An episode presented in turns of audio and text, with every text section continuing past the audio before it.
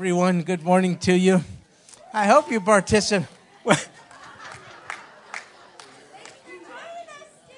I love this lady some of the time.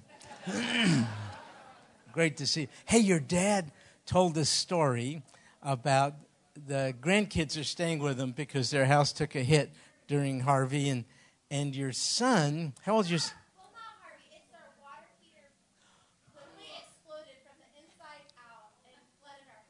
Oh, the water heater. It was really funny It, it, this is a lady. This is a lady who laughs at catastrophe. Yes, that's very good. Well, your son is how old? So the five-year-old said to Daniel's dad, John Costales, who's our class director in our early hour, said, "Grandpa, um, did your son have to do what you told him to do when he was a boy?" He was talking about Daniel. I forget what the, the rest of what he said, but I was just laughing at that. He'll laugh.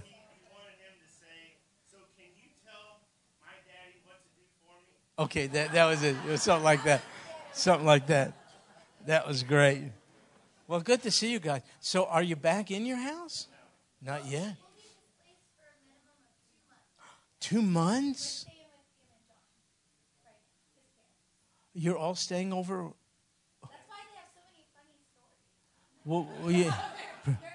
Pretty soon they're going to turn to tears. Are you kidding me? How would you like to live with that lady for two months? I'm exhausted in like three minutes here. Good to see everybody. So, you got the Easter schedule figured out? No iConnect class next week? Uh, wonderful services. The sunrise service is fast becoming one of our most popular. Many people come to the cross, 6:30.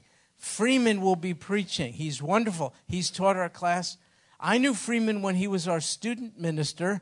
Uh, one of my boys went through his ministry, and now he's the senior adult minister. Isn't that great? And he gets to preach because he's the newest member of our staff. So he gets the early service. We all smile.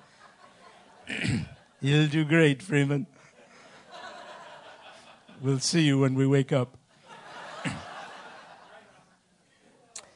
what else is new? Oh, our pastor is preaching tonight at First Baptist Pasadena. 6:30. If you're free, I'll bet he would love to see members of his own family there. That's uh, our sending church or our mother church. Did you know that? That ch- this was a church plant of First Baptist Pasadena. So, and we have maintained close ties to them over the years. Their pastor is uh, uh, gone tonight and asked our pastor to come and give the message. So that'll be good. I'm wearing a jacket, a sport jacket, because they're a little more traditional than than we are, you know, and I need the points with Brother John.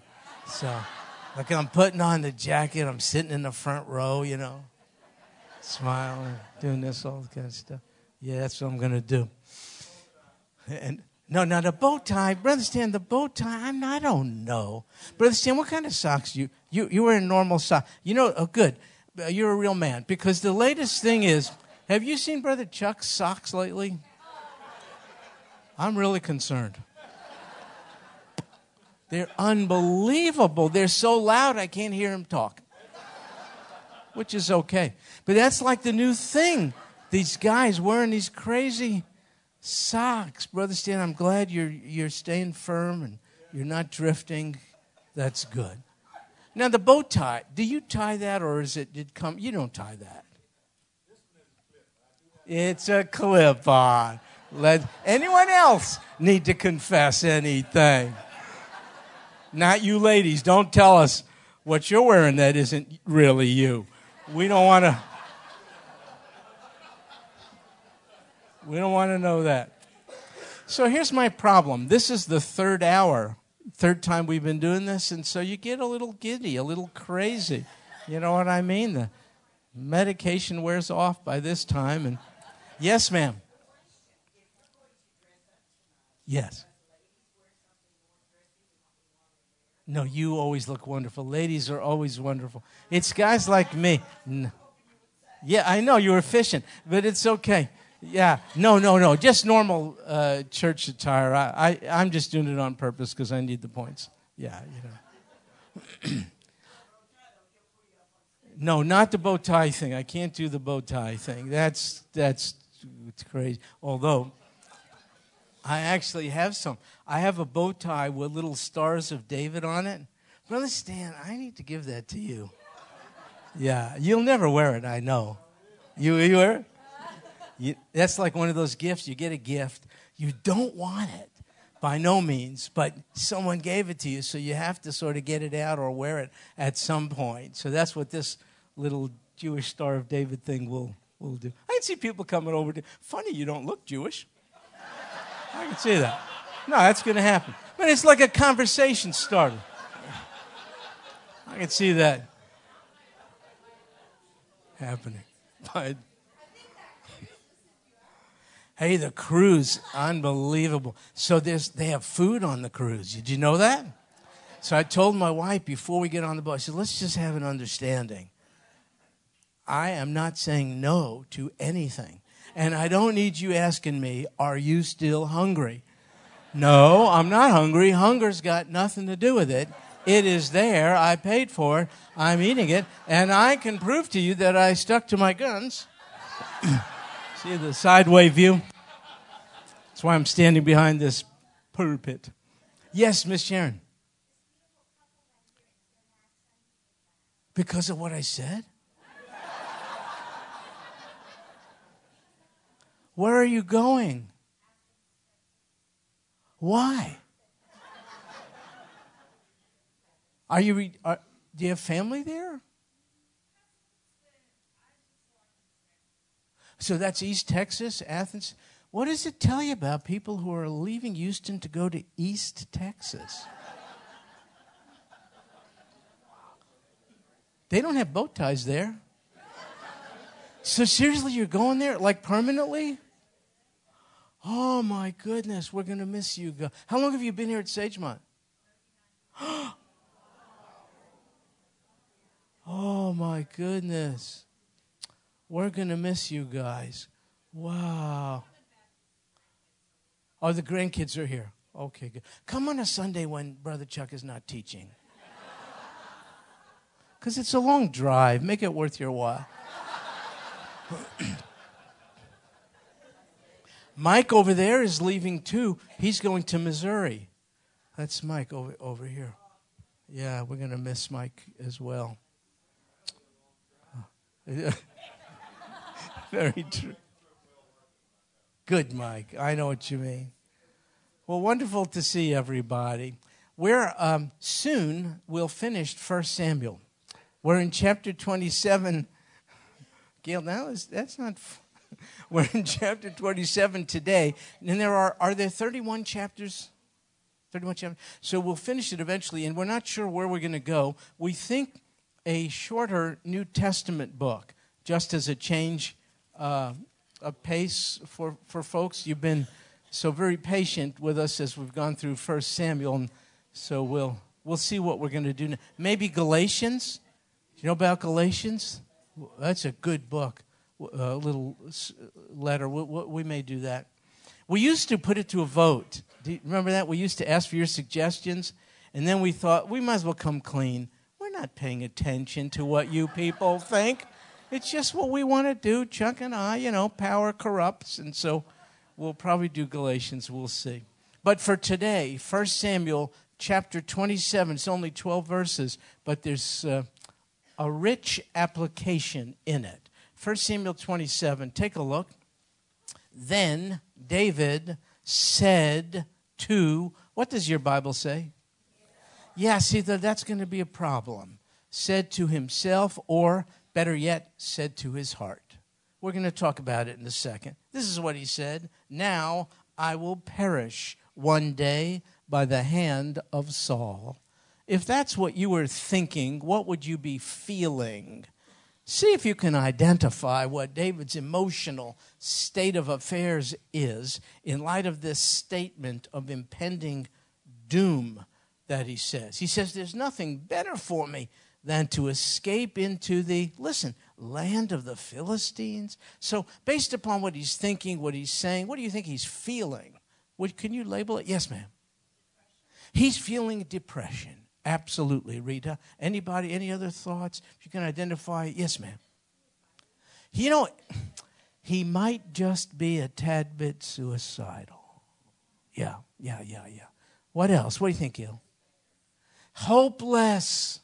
Sure. Yes, ma'am. And despair. Absolutely. Well, y'all got it. Please keep that in mind.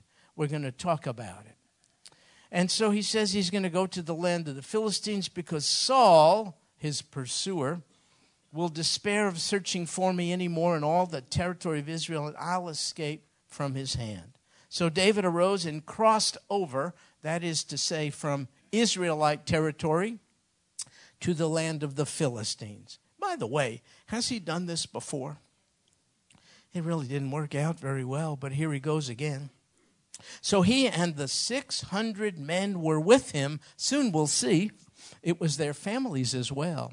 So if you were to guess, I'm thinking uh, it's probably over a thousand people, 600 men plus their families.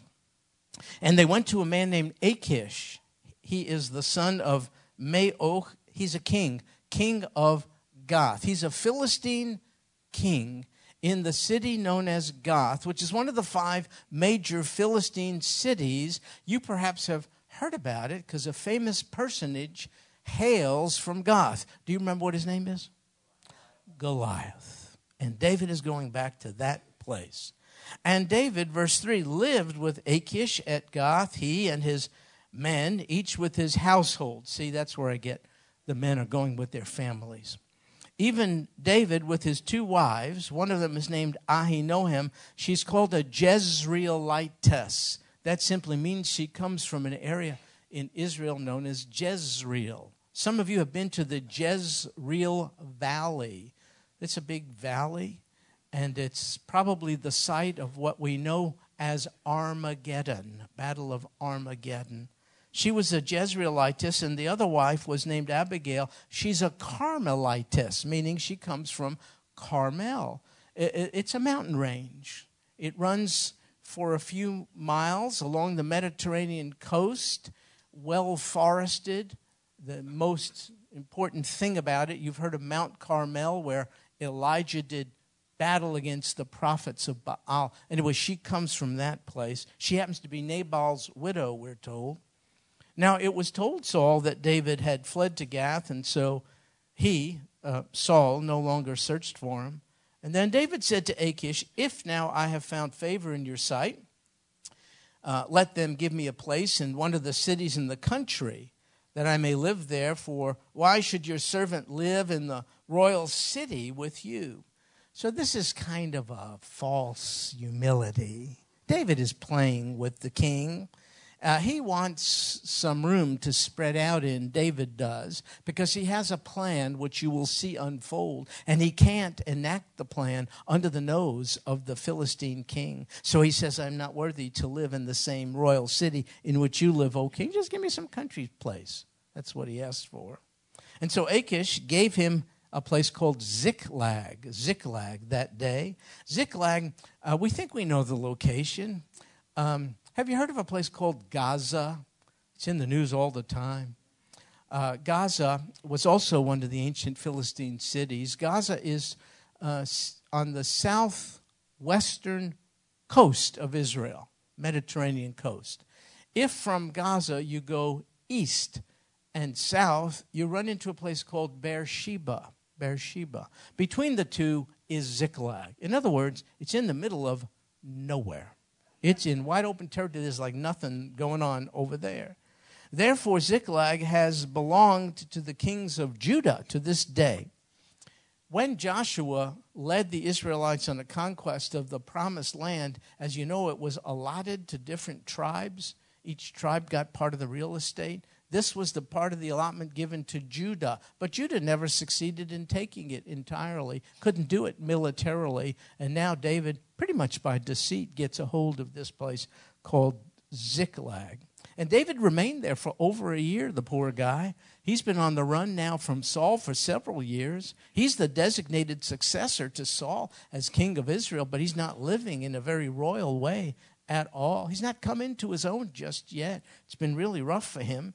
And so he lives at this place, Ziklag, um, uh, for a little while. And then from Ziklag, here's a bonus question.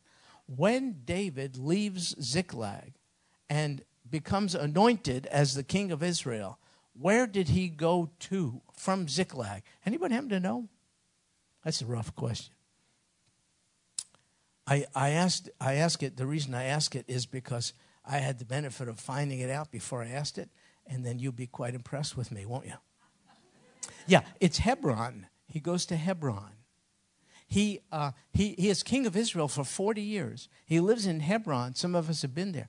John, we went on the roof of a 2,000 year old building. Uh, anyway, he, go, he went there. He, he was there for seven and a half years. And then he went from there to a place called Jebus, named after the people who lived in that place, the Jebusites. And it became what famous city? Jerusalem. So he moved his government from Hebron to Jerusalem, where he ruled for 33 years. And for now, we know how long he was at Ziklag. Look at verse 7. The number of days that David lived in the country of the Philistines was one year and four months. Now, David and his men went up and raided the Geshurites and the Girzites and the Amalekites, for they were the inhabitants of the land from ancient times, as you come to Shur, even as far as the land of Egypt. All those people groups do you know who they are? Under what umbrella people group they are all subsumed? Do you know who they are? Yeah, they're Canaanites. These are all the Canaanites. So here's what David the Israelite is doing while in Philistine territory he's doing God's work. Because God ordained that the Canaanites in the land be annihilated.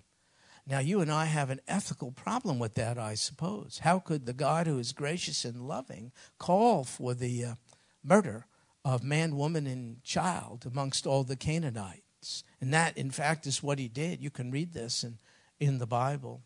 God explained himself. He said, Lest the contagious effect of their spiritual corruption and idolatry affect you, Israel. God, being gracious, chose a people group from whom Messiah would come. And he wanted to make sure the Messiah would come through uh, that people group in a good, pure, and undefiled way. Uh, so people are always throwing up this criticism at God. He's mean and vicious in the Old Testament. Look at what he's done. Well, much could be said about that on another occasion. Let me just make a general statement. Who do those people think they are? The audacity of the creature calling into question anything about the Creator. If the Creator was a cruel, dictatorial, autocratic monster, the creature wouldn't have a thing to say about even that. We are not recognizing our place. If we traced our beginning to one who is the first cause of all things, namely God, he has a right to be whoever he wants to, but we think we're on an equal footing and we could evaluate him. No, no, he's evaluating us. And by the way, we're coming up short. Furthermore, this God who takes so many hits and is so criticized by those who don't know him and understand him, I'll tell you how he proved his loving character to us. He didn't withhold his only begotten son. I want to know who you'd give your child or grandchild up for. He gave his only begotten beloved son, one of a kind, Jesus, for one such as you and I we're ugly people spiritually. He uh, loved us so much that he sent his son to die for the unlovely. Now, if he gave the greater, then that takes care of all of the lesser questions I cannot fully answer. I do not doubt the character and compassion of God. If he gave me the best of what he had, how will he not also with him freely give us all things? So the audacity of the creature to call into question the character of God when in fact the creature won't cross the street to do anything to help somebody else out. And God took on flesh to be impaled on an old rugged cross for folks like you and me.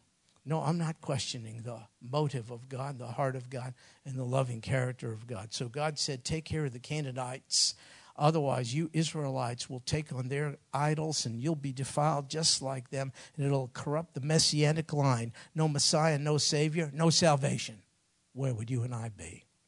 So, anyway, uh, David, even when he's uh, now relying on his stratagem and wit and wisdom, still remembers this is what God ordained him to do. And even though he's not housed in the king's palace, he's acting like the king. And so he's gone after Israel's enemies right here, the Canaanites.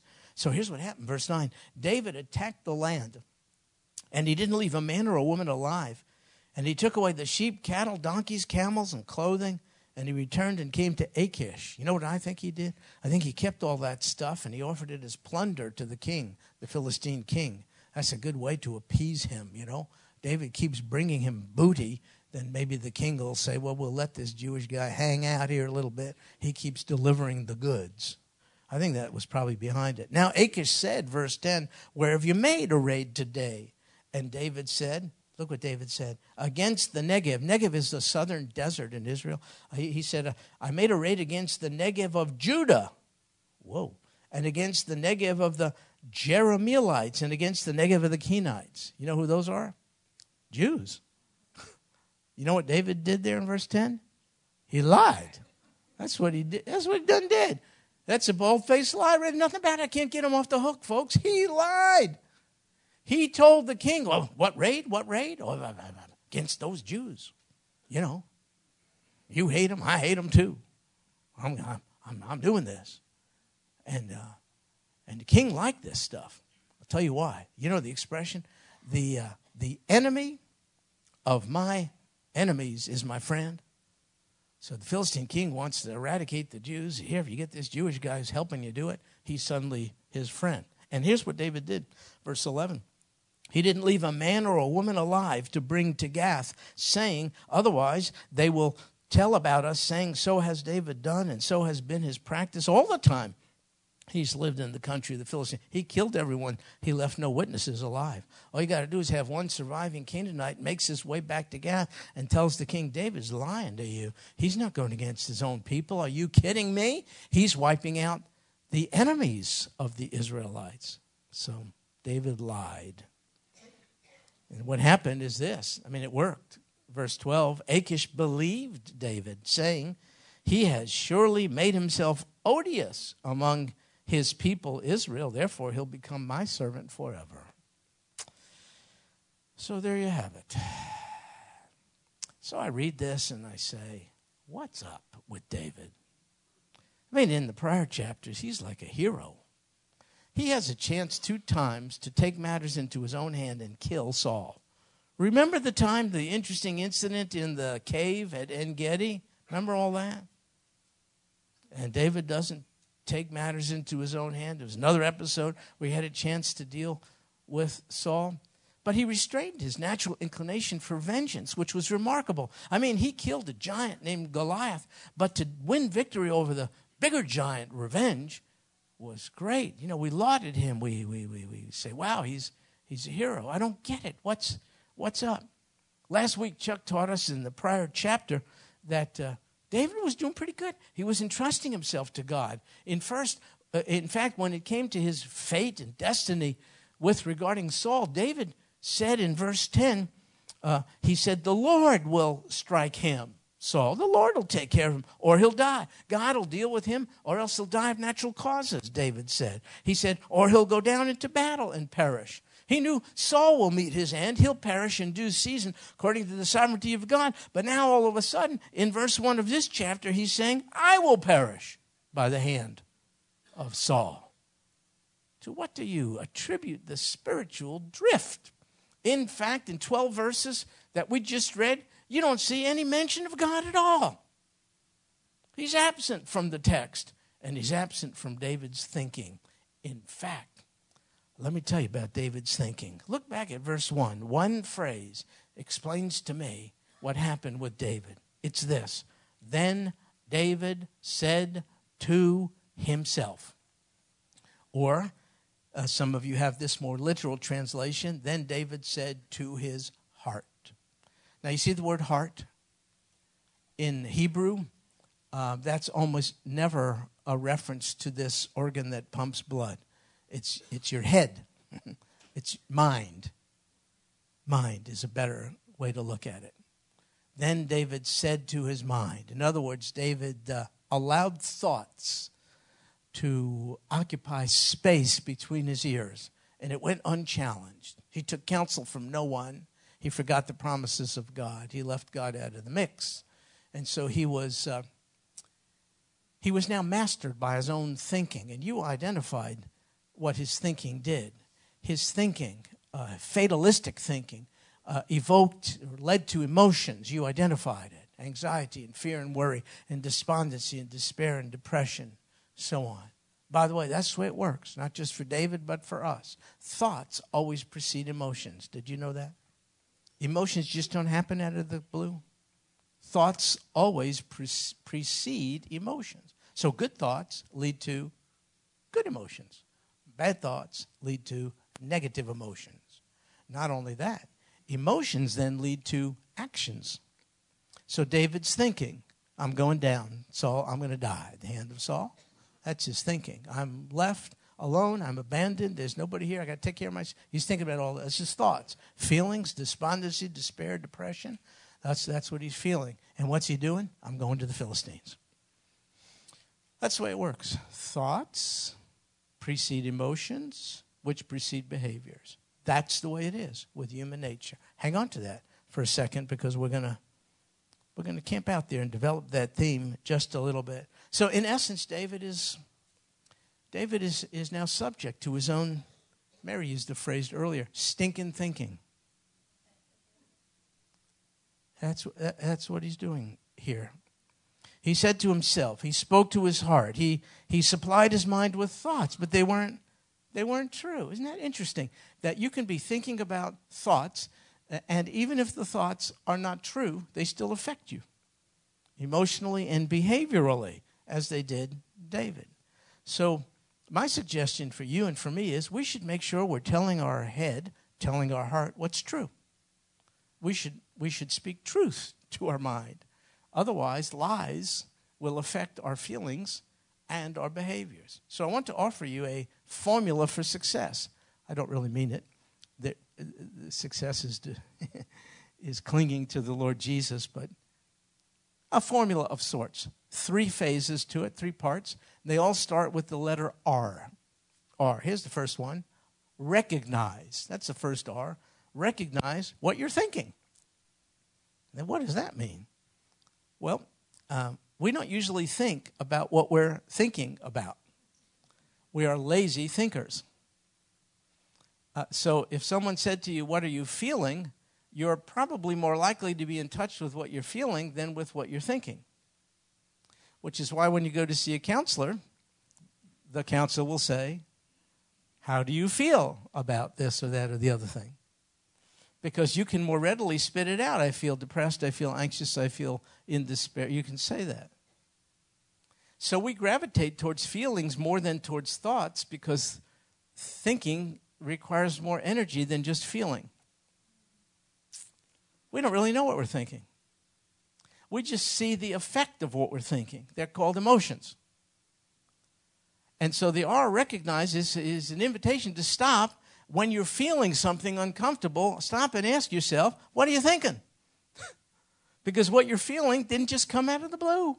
What you're feeling emanates from what you're thinking. So ask yourself what you're thinking. Recognize what you're thinking. That's the first R. Second, reject.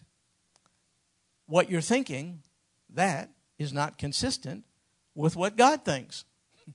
First is to recognize what you're thinking. Second, put it under a microscope is what you're thinking consistent with what God is thinking? If not, you got to reject it. You have to just say, that's just a lie. That's just not true. I'm just not going to let it get, I'm not going to let it move into my head because when it does, it really could become a pattern. It could be a habitual way of thinking that caused me to habitually be depressed and habitually act out. So, first all, recognize what you're thinking. Second, reject what you're thinking if it's not what God's thinking. And then third, R, replace what you're thinking with what God thinks. Recognize, reject, replace. Why do you have to replace? Well, because the mind is always active. Did you know that? The mind never sleeps. So when your body is sleeping, your mind is still going. In some cases, it's racing. We can talk about this maybe one day how to slow down the mind so you can get to sleep at night. I mean, we go a thousand miles an hour during the day, and then we decide at 10 o'clock, my body's tired, I'm going to sleep, and your mind says, Well, too bad, Buster.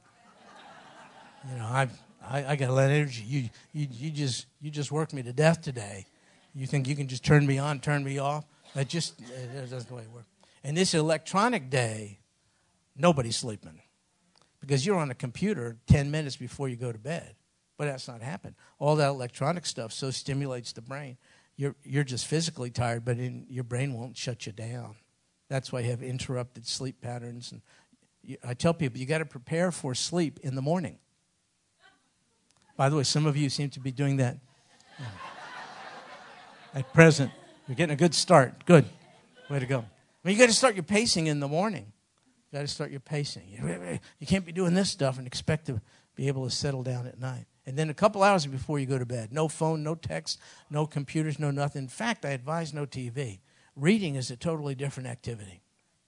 Reading is going to slow you down. Yes, sir.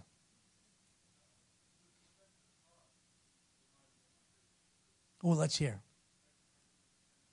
Oh.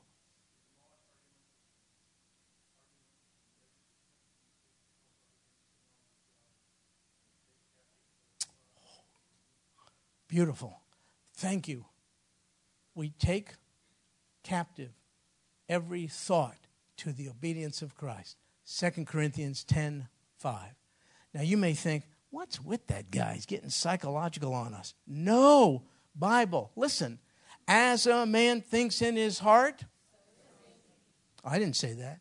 Um, do not be conformed to this world, but be transformed by. I didn't write that. Then our brother's passage right there. The mind, I'm telling you, folks, that's where the battle is. And so David lost it in chapter 27. Yes, ma'am. Oh, yes. Well, don't worry.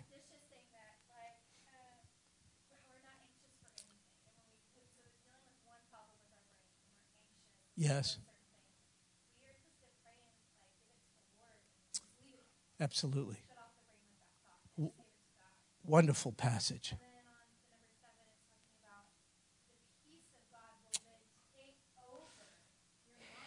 Passes understanding.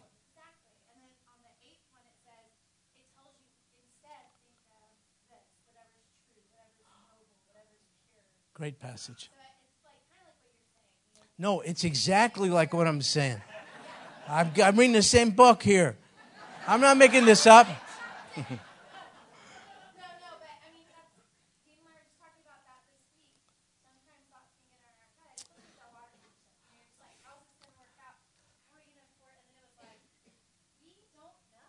Yeah.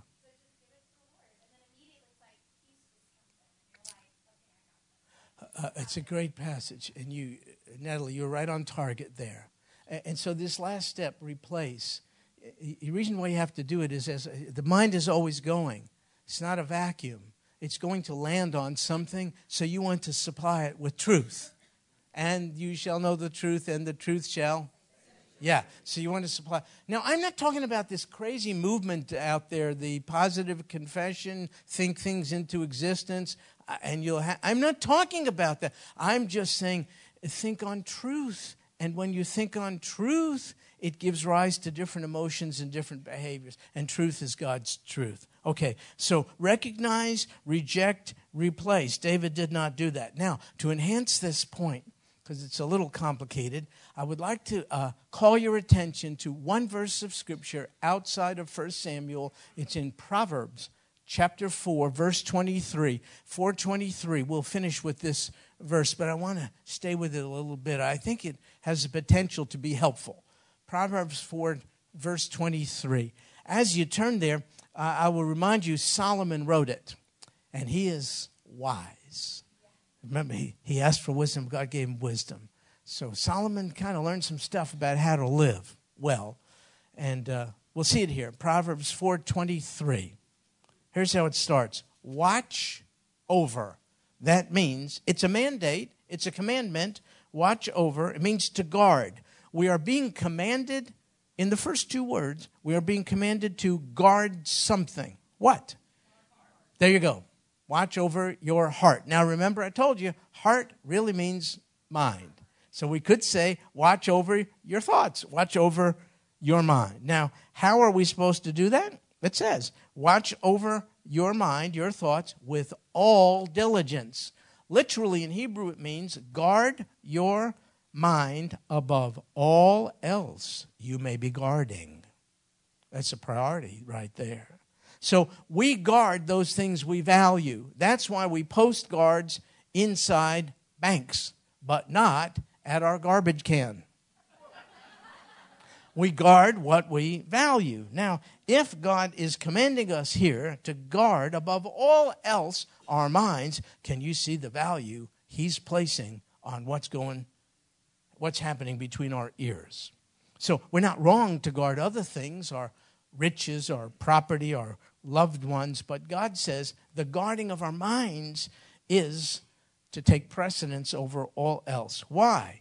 For from it, do you have that? For from it, singular, for, for from it flow these springs, plural.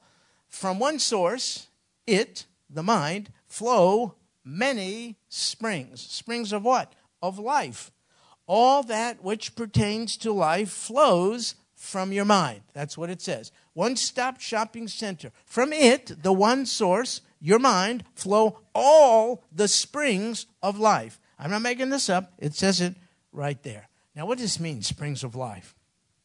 It's a metaphor.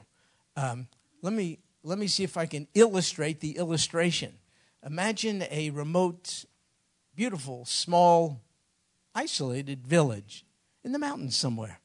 Its number one source of clean water is a spring fed lake. That's it, spring fed lake. Humans and animals depend on it for uh, cleaning, for uh, irrigation of the crops, uh, for, for, for, for cooking. That's it, one source of water. Because that life sustaining source of water is all they have. You can imagine that the folks would guard it with everything they had to make sure it didn't become corrupted and polluted. They would do everything in their power to protect it from that sort of thing.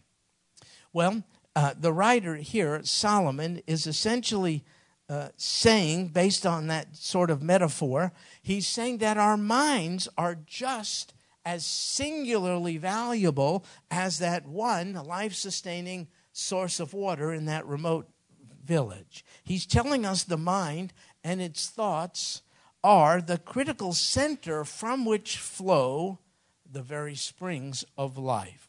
From it flow emotions and actions. So, to prove this to you, let's do an exercise. I'm going to make a statement. I simply want you to think about it. Here it is I don't fit in here. I am just different from the rest. I just want you to chew on that one. I don't fit in here. I'm just different from the rest. Stay with that for a little bit.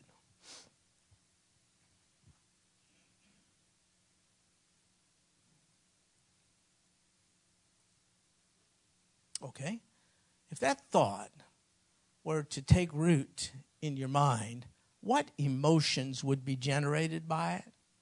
How would it make you feel? Someone said, Loneliness, for sure. What else? Sadness, negative, very much so. And anger. It would be a, kind of a self esteem, self worth. You would, isn't that interesting? You can feel isolated in a crowd. Yeah. Oh, yeah, you would feel my needs are not being absolute.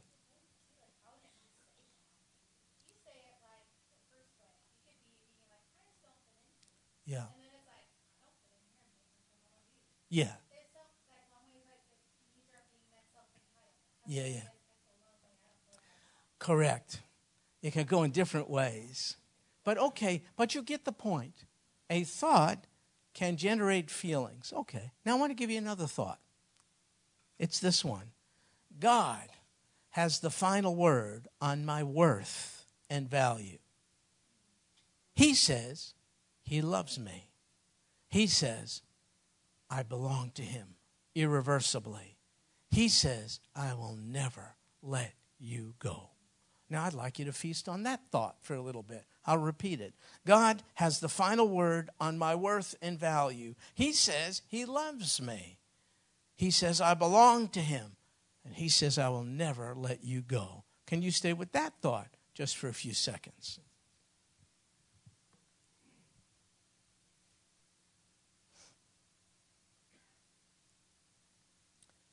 Okay, what emotions might be generated by that one? Patience, empowerment, somebody said. Comfort, assurance, peace, security. Now, folks, can you see the power of thinking? Whether it's right or wrong, it's going to drive emotions. Let me bring it a step further. Go back to the first scenario, the thought being, I don't fit in, I am different. You identified the emotions associated with that thinking. Can you think of certain behaviors that might be manifested by that person who thought that? What might that person do? Seclusion or isolation. That person may cease to come. But I'm not coming to that room anymore. If I feel so out of place, I just won't come. A lot of people, by the way, who don't come to church make it a theological matter. They say, I don't need to go to church. I can worship God and, you know, at home. It's not theological, it's emotional. They're uncomfortable with the community of believers.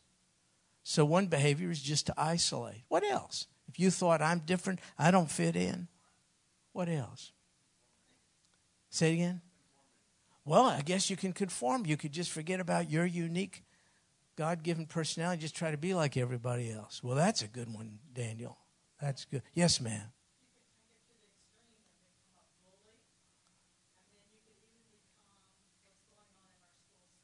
You can become the Austin bomber. You could kill yourself.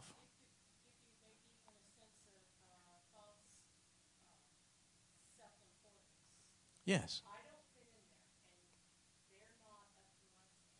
That's a good way to look at it. It could, it could go the other way around. That's right. By the way, uh, what'd you say? That for sure. Anger and jealousy. Absol- absolutely. Well said. Uh, folks, um, the precursor to all everyone who commits suicide is depression. So if one's thinking is not accurate and it leads to the emotion uh, of depression, that oftentimes is the precursor to suicide. Now, not everyone who's depressed commits suicide, but everyone who commits suicide is depressed, you say. So can you see how thinking is so vital? Proverbs 4:23 is so very very important. David David's thinking was unchecked. It was uninformed by the very presence of God and by his promises and by his word. I'm not ridiculing or criticizing David. David's in there because David's us. He's human just like you and I are. We ought to see the importance of making sure we're supplying our mind with God's truth. So, uh, another way to look at this is to say that the quality of our life is really dependent on the quality of our thinking. Therefore, our thought life is to be guarded above all else. So, your thoughts will control your life, and therefore, unless you learn how to control your thoughts, you'll never be in control of your life. But usually we don't even know what we're thinking, we just know what we're feeling. So, what does it mean again to watch over your mind? It's not tricky. It means the same thing as watching over or guarding your home. When you guard your home, you do so to keep some things in and some things or people out. That's what it means to guard your thoughts. You keep some thoughts in and you bar the door to other thoughts. It's, it, it, means, it means that. So you may have had one or more of these thoughts from time to time. I'm worthless. I am despised. I'm hopeless. I'm different. I'm alone. I'm useless. I'll never amount to anything. I'm unlovable. You may have had, no, not may have. You have had these thoughts from time to time. That's the way it is. So now you're entitled to those thoughts. and you may even have some basis for thinking those thoughts. For instance, if you grew up and you're a victim of abuse, abandonment, or neglect, you have these thoughts. At the hands of significant others who you should have been able to trust, you couldn't. And you have internalized the abuse, the abandonment, or the neglect. It's not them, it's you. They did this to you because you are worthless. You are junk. So there may be a, a basis for your, for your thinking, except what I'm after here is not what other people think of you or what messages others have given you. I'm after what, what, what is God's message to you? He's not the abuser, the uh, abandoner, the one who neglected you. He's the Father who said, I'll never leave you or forsake you. You know what He said? You know, when you get to feel not just guilty, you feel ashamed of who you are. You know, He says stuff like, uh, uh, Therefore, there is now no condemnation for those who are in Christ Jesus. So, you know, you're starting to feel it's worse than guilt. Guilt is not a bad thing. Guilt is usually over something you did wrong. Well, stop doing it. And you won't feel guilty. But shame, shame is not about what you do. Shame is about who you is. So you start feeling that. And all you got to do is say, wait just a second. I see what I'm thinking. I know what it, how it's making me feel depressed. I'm going to reject that thought. That's not God's thought. Here's God's thought. Um, um, no condemnation for those who are in Christ Jesus. I have cast all your sins behind my back. I have loved you with an everlasting love. I call you my beloved. Those things. It's not possible to have the same emotional experience thinking those thoughts as you did with the other thoughts. It's just not possible. So, uh,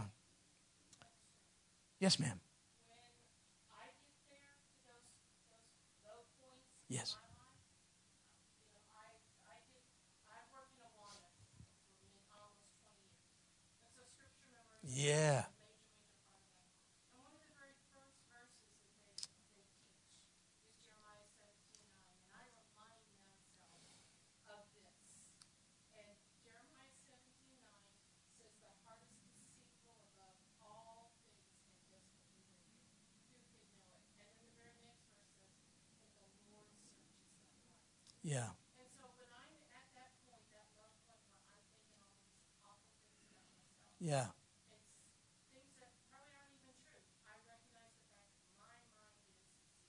Yes.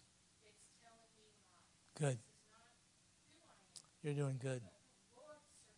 Great passage of Scripture to call on. Very good. Folks, listen. What our sister says she does and others looks like it takes work. And it does. But the last time I checked it out, so too does going to the gym. I happen to know this. It's, it takes so much work. I haven't done it in quite some time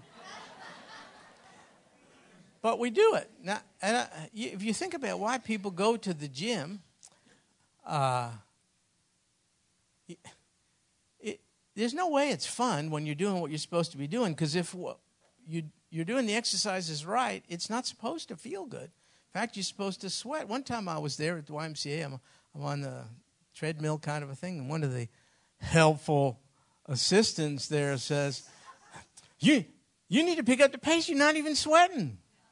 Felt like saying, sweat this, lady. I need someone and get this treatment at home. I'm here. And, and I. but you're supposed to sweat. You it's not supposed to feel good. That kind, but why do people do? Why do they put themselves through it? Well, it takes discipline and all the rest, and you do it because of the the the, the product of it all. You go through a difficult process requiring discipline because it provides a good product. You know, you feel better, you sleep better, and you look better, and all this kind of stuff. Well, this is the same kind of a deal. It's just not in the physical well being area, it's in the emotional well being area. It takes discipline. But uh, uh, as a word of encouragement, God who gave the mandate in Proverbs 4:23 is the God who gives the enablement to do it. God doesn't command us to do stuff He knows we can't do. When He said, "Watch over your heart with all diligence," He He know He knows it's doable. It takes work to do it, but it's. I challenge you to do it, uh, folks. Again, uh, thoughts, good or bad, lead to emotions, good or bad, which leads to behaviors, good or bad. So today, a lot of people are trying to change their behaviors and, and they're trying to stop feeling what they're feeling. Well, I think your focus is all wrong. You forget about what you're doing and you forget about what you're feeling and you start focusing on what you're thinking because from it flow the springs of life. You want to get to the source, don't you? That's why you can change, you know, someone's behavior, but then they relapse and do something else. We call it symptom substitution. Why? Because we didn't get to the root cause of the disease. It's what you're thinking.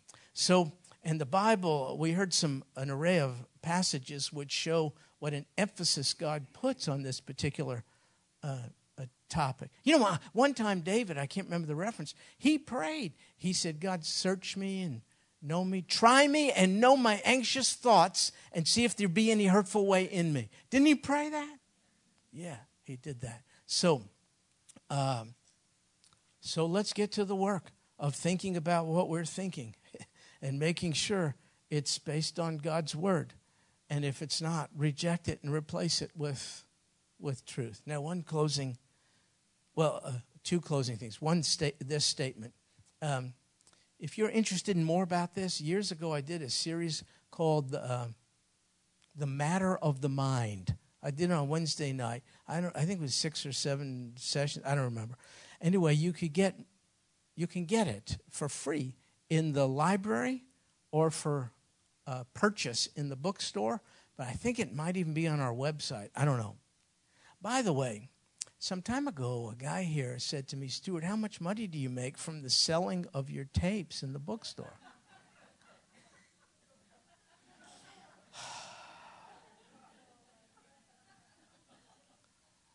We don't make money from the selling of our tapes, and I'll tell you why. It belongs to Sagemont Church. It's called intellectual property. It's the intel that's a legal term. It's the intellectual property of this church. Why? You pay us, the staff. You pass the salary. And by the way, you take care of the staff here.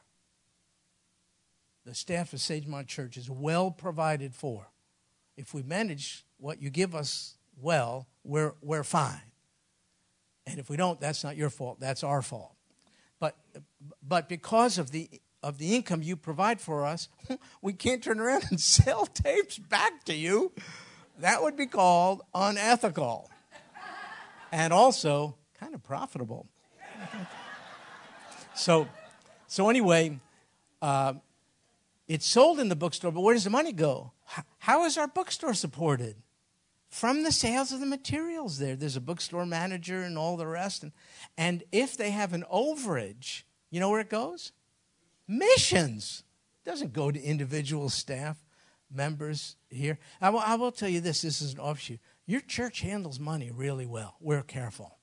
Every penny's a, now we could slip and slide, so please watch us. But we can be audited at a moment's notice. We don't have a thing to hide. Every penny is accounted for. In fact, it drives you nuts. Sometimes, you know, you, but I'd, I'd rather have pressure put upon me to hand in the right paperwork than start getting sloppy with church money. So, anyway, uh, okay, that's another thing. But anyway, if you, if you want to get that series, it's available somehow. Then, one concluding, concluding statement resist hero worship. Before I got to chapter 27, I had kind of a response to David, sort of a hero. And I got kind of discouraged as, uh, about him as I read chapter 27. Come on, David, what's up with all this? But then I realized it's my problem. I should respect David, but not worship him. Watch out for hero worship. Sooner or later, the, uh, the greatest man or woman is going to let you down. In fact, somebody once said, the best of men is but a man at best. So be careful. You may have people here in the church you hold in high esteem from our pastor on down. Spend about 30 minutes with them, and you'll probably have a different perspective.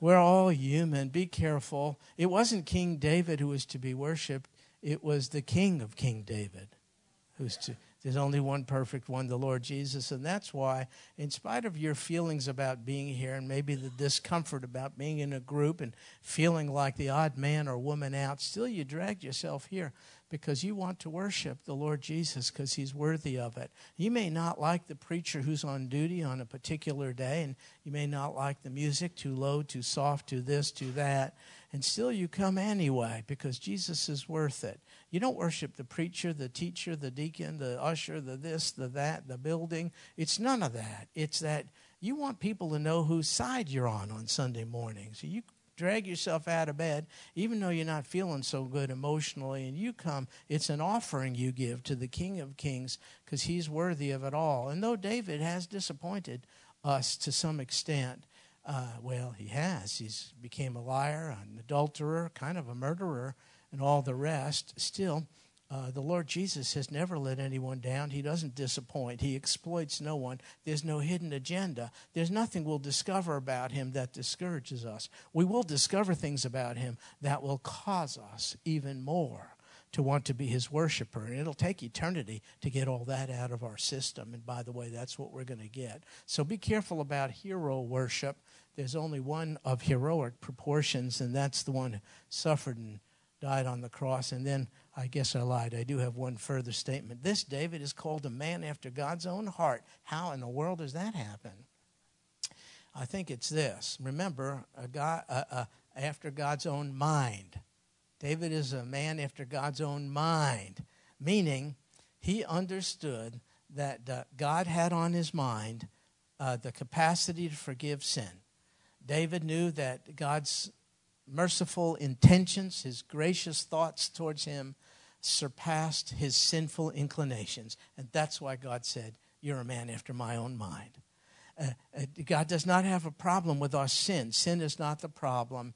It's when we think there is no solution to our sin, but there is. It's the merciful, gracious, forgiving pardon of Almighty God contingent on acceptance of the sacrifice of the shed blood of his only begotten Son. When you accept grace that is greater than your sin, you too, in spite of what you've done, are a man or a woman after God's own heart.